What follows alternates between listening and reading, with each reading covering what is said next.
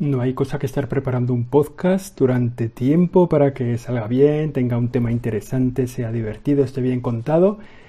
Dedicarle tiempo para prepararlo y encontrarse con que alguien hace lo mismo y otro que escribe de lo mismo y otro que habla de lo mismo. Y al final dice, bueno chico, parece que, que, que estás copiando a todos, pero es lo que me ha pasado esta semana. Me encontré hace unos días con una carta que se titulaba La laicidad, religión de la libertad y dije, me parece que de esto hay que hacer un podcast, de la laicidad. ¿De qué va esto de la laicidad? De los que confunden laicidad y Estado laico, de los que nos imponen una religión, a los que ya tenemos una religión con la que estamos muy felices, que creemos que es religión, religión para ser libres. Bueno, total, que voy a hablar de esto, aunque ya sea un terreno trillado. Pero por si acaso, esto es Siempre Aprendiendo, yo soy José Chovera, es el número 71. Decimos, Siempre aprendiendo. siempre aprendiendo. Con José Chovera. Es fácil encontrarse con frases que todo el mundo acepta, incluso frases de la Biblia, te las encuentras en políticos que no han leído el Evangelio yo creo que nunca y te citan la Biblia aunque sin saber muy bien de qué va. El otro día decía uno, no sé quién era, ¿eh? pero decía que los filisteos eran tan malos que entregaron a Jesús. Creo que no sabía distinguir los fariseos de los filisteos, pero da igual. Hay una frase que todo el mundo acepta eh, y que la usa en público muchas veces, pero solo la usa en una dirección. Es la frase esta del Evangelio, al César lo que es del César y a Dios lo que es de Dios. Pero solo la utilizan en una dirección, solo la utilizan cuando quieren decir que la Iglesia no puede entrar a colaborar en la ordenación del bien común, del terreno de todos, de la sociedad, de la organización de las personas.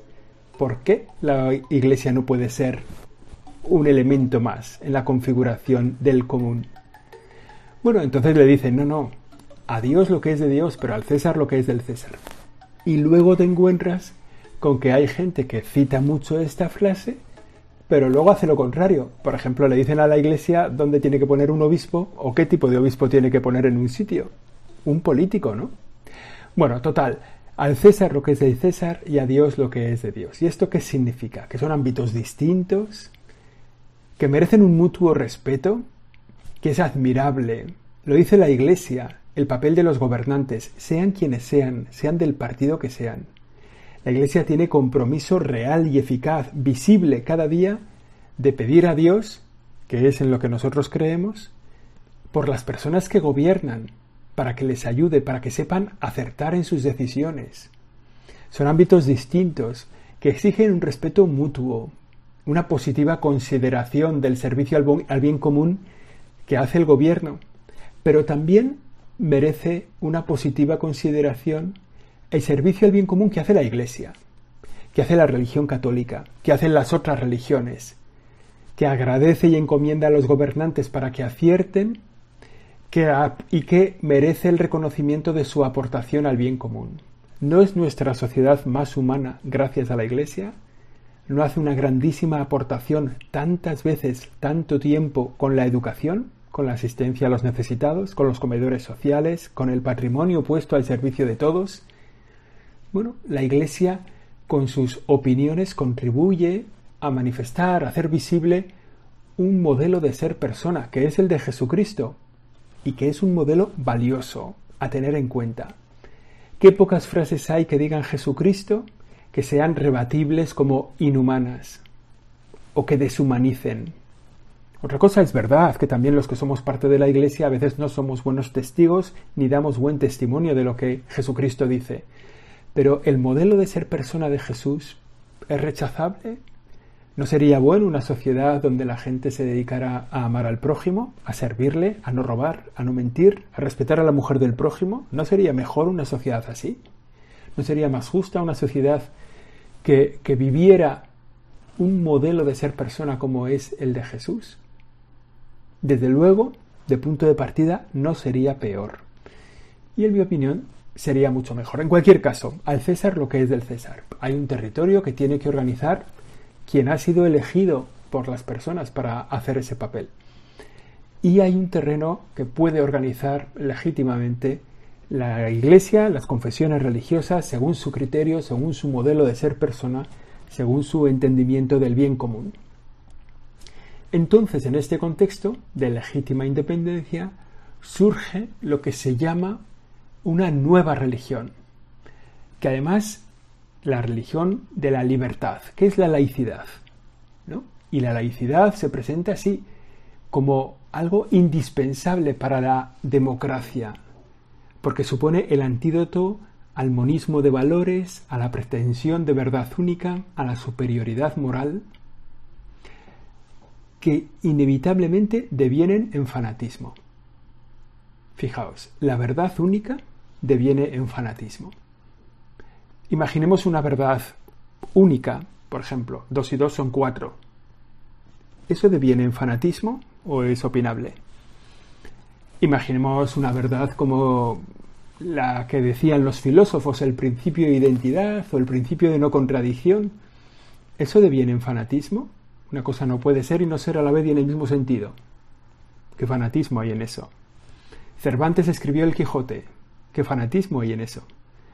Hay verdades que son únicas y que no devienen en fanatismo. Es más, nosotros creemos que la verdad única nos hace libres, que no hay libertad donde no hay conocimiento de la verdad, que la libertad es el camino que te permite elegir el bien, la verdad, lo bueno, y que por tanto cuando no hay verdad, no se puede ser libre.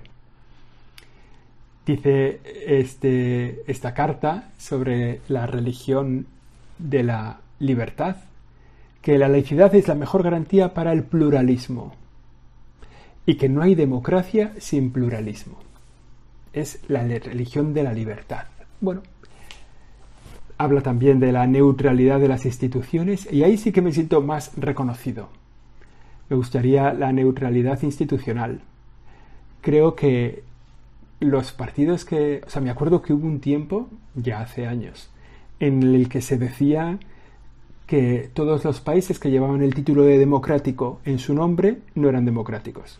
¿no? La República Democrática de Alemania no eran democráticos. Y tantas repúblicas democráticas de régimen soviético comunista.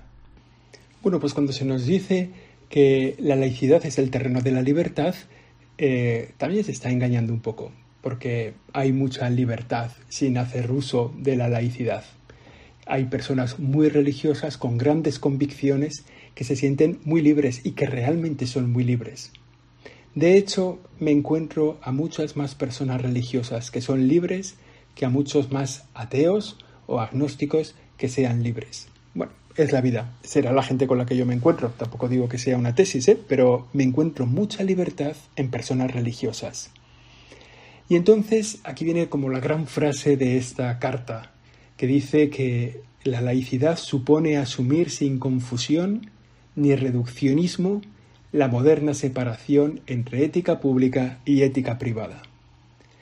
Es decir, en el ámbito privado tú puedes tener la religión que quieras, en tu casa, con tu amigo y sin esperar expresiones públicas de esa religión.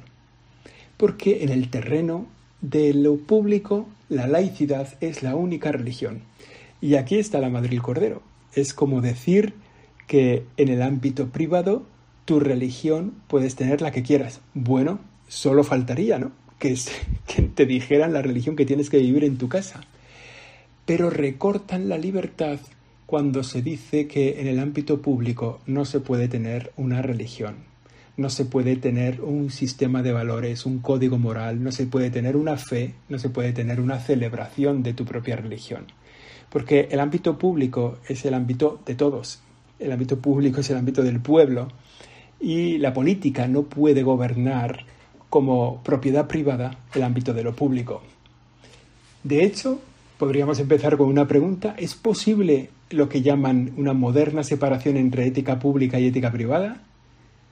Ese modo de vida que es una religión, esa cosmovisión, esa consideración del ser humano, puede ser distinta cuando se habla en público y cuando se habla en privado?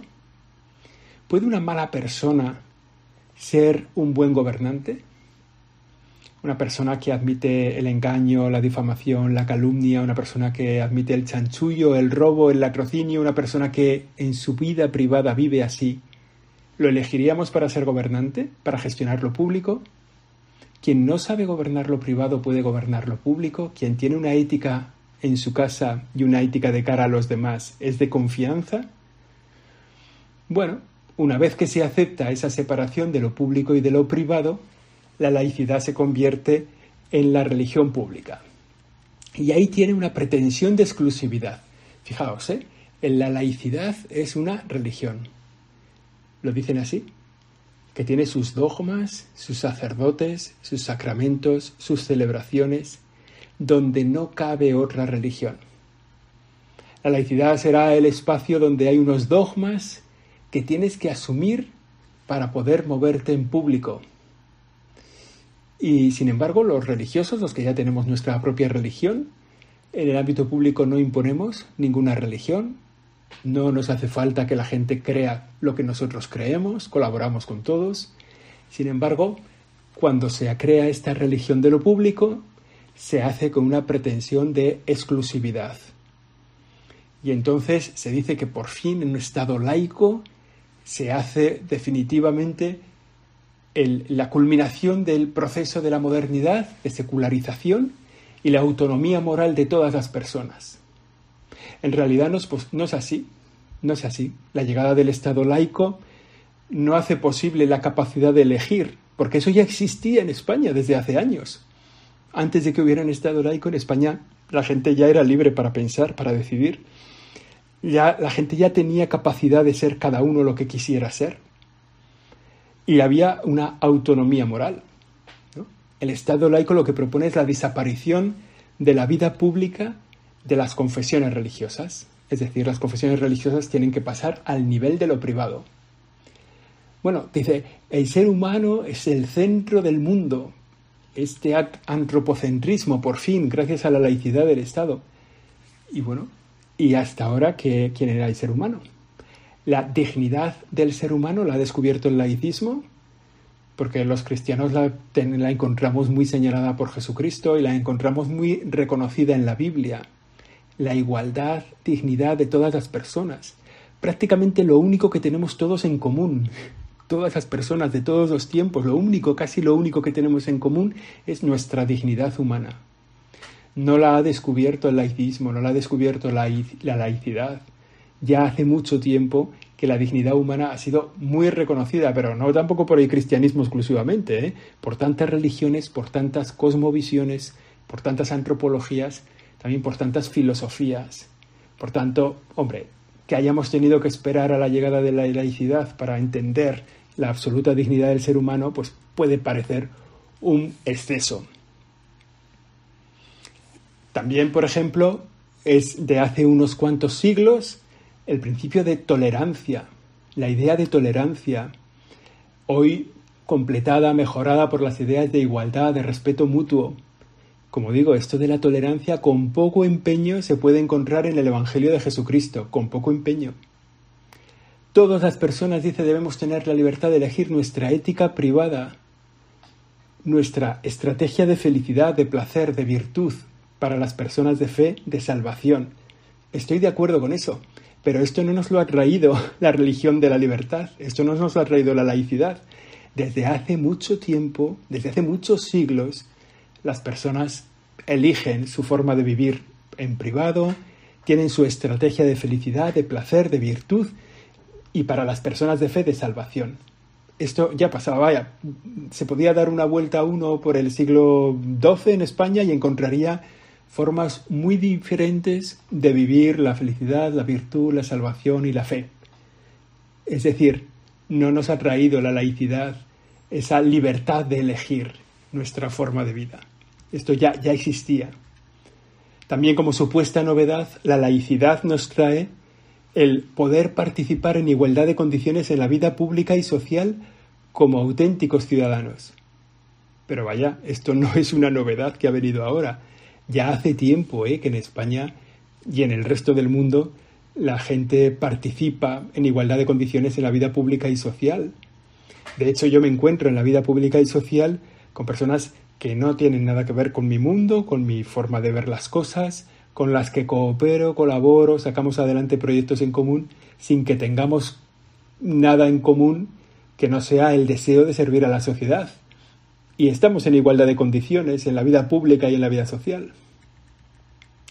Dice una frase muy simpática, la, la referencia a esta, de el ser humano es el centro del mundo y está centrado en el mundo. Bueno, el hombre es el centro, efectivamente, estoy de acuerdo. El hombre es el centro. Pero el hombre es el centro cuando es el otro. Y esto ya sale en el Evangelio, ¿eh? O sea, poner en el centro de tu vida al otro, al prójimo, esto ya sale en el Evangelio. Y estoy seguro que en otras confesiones también sale. O sea, servir al otro, servir al prójimo. El problema no está cuando en el centro pones al otro, que ya digo que esto no es propio de la religión de la libertad, sino del sentido común humano y casi desde los filósofos estoicos ya lo podemos vivir así, sino me sino que lo que me da la impresión es que a veces podemos querer ponernos a nosotros mismos en el centro, que eso nosotros le llamamos egoísmo, la inflamación del yo, del ego, que nos creemos el, el centro del universo. Entonces, ahí sí encontramos una diferencia. La religión cristiana cree que en el centro está el ser humano y que ese ser humano es sobre todo el otro, el prójimo. Y hay otras concepciones de la humanidad que dice que en el centro estoy yo. Nosotros tenemos esa batalla ¿eh? con nosotros mismos de intentar salir de nuestra vida. De hecho, en este tiempo de cuaresma, en este tiempo de conversión, estamos en ello. Intentar salir nosotros del centro de nuestra vida.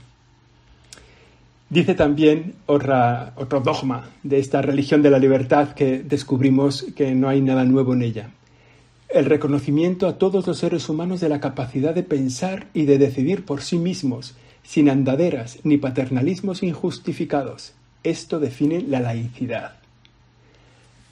Y la sitúa frente a quienes en la historia quieren imponer su voluntad. Fenomenal. También aquí nos encontramos con Jesucristo. El reconocimiento de la capacidad de pensar, de decidir por uno mismo, sin andaderas ni paternalismos injustificados. Me da la impresión de que esta definición de la religión de la libertad Esta es una ensaladilla mixta, o una ensaladilla rusa, mejor dicho, porque está todo un poco batido y un poco mezclado, de cosas que ya están en la vida cristiana y en la vida de tantas confesiones, que no hay tanta novedad, pero que simplemente crean un modo de vida sin Dios. Un estar en la vida pública según lo que define el gobierno. Este gobierno hoy y el siguiente gobierno que venga también, ¿no? Y que, de la misma forma que decíamos antes, ¿no? cuando las repúblicas democráticas lo que hacían visible en su nombre era la falta de democracia, me parece que las leyes de libertad religiosa lo que quieren poner de manifiesto es anular la libertad religiosa, porque esa libertad ya existe y se vive y se manifiesta y se hace visible con mucha tranquilidad y con mucha serenidad en donde yo me muevo, más o menos en España y, y seguro que en otros muchos lugares porque las democracias plenas de las que tanto presumen algunos también incluyen el derecho de libertad en la opción religiosa y eso ya existe en España. No está mal si la laicidad reconoce también a los hombres la capacidad de pensar, que es el último dogma que acabamos de leer. Pero, pero no podemos olvidar que ha, que ha habido mucho pensamiento valioso antes de la laicidad. hay mucha gente que piensa que el, ser humano adquiere la capacidad de raciocinio en el siglo XVIII, eh, con, el, con, el, siglo de las luces o algo así, ¿no? Pero es que ha habido mucho pensamiento antes de eso en el mundo. Es más, el pensamiento religioso impulsó también mucho conocimiento antes de la laicidad. Por ejemplo, muy cercanos en el tiempo, Maimónides, Averroes y Santo Tomás, que desde principios religiosos muy distintos y comprometidos con esos principios, ¿eh? desde esas opciones de fe personales. El Islam, el judaísmo y el cristianismo, desde esos principios, hicieron grandes aportaciones a la humanidad y al bien común. La capacidad de pensar no la ha traído la laicidad ni el laicismo. En muchos casos, la capacidad de pensar el impulso del pensamiento ha tenido en su origen un germen religioso, no hay creencias, ideologías o comprensiones del bien o de la salvación por encima de la conciencia individual, de la autonomía moral de cada hombre y de cada mujer. Esta afirmación sostenida por la laicidad. No hay creencias, comprensiones del bien o de la salvación por encima de la conciencia individual. Hombre, habría que hablar también de la conciencia colectiva. del sentimiento de bien común, de la mutua colaboración para alcanzar objetivos inalcanzables para el individuo, para el individuo que está solo, de la dependencia que tenemos de los sistemas históricos, filosóficos, religiosos que habitan en nuestro terreno cultural. Hombre, no estamos solos, no somos los primeros. Hay una profundísima tradición de bien, de servicio al bien común que lo han aportado las religiones a través de los siglos. No estoy seguro de que la laicidad sea una religión del espacio público que nos haga más libres. Me atrevo a proponer una declaración sobre la libertad religiosa, por si van a hacer una ley para que la puedan incluir. Toda persona tiene derecho a la libertad de pensamiento, de conciencia y de religión. Ese derecho incluye la libertad de cambiar de religión o de creencia, así como la libertad de manifestar su religión o su creencia individual y colectivamente, tanto en público como en privado, por la enseñanza, la práctica, el culto y la observancia. Esta es la laicidad que yo quiero. Esta es la libertad religiosa que yo quiero. Este es el artículo 18 de la Declaración Universal de los Derechos Humanos. Los derechos de todos ya hablan de la libertad religiosa. Está muy bien definido. Esto ha sido ahí siempre aprendiendo, el episodio número 71 Aquí terminamos. La semana que viene volvemos, si Dios quiere.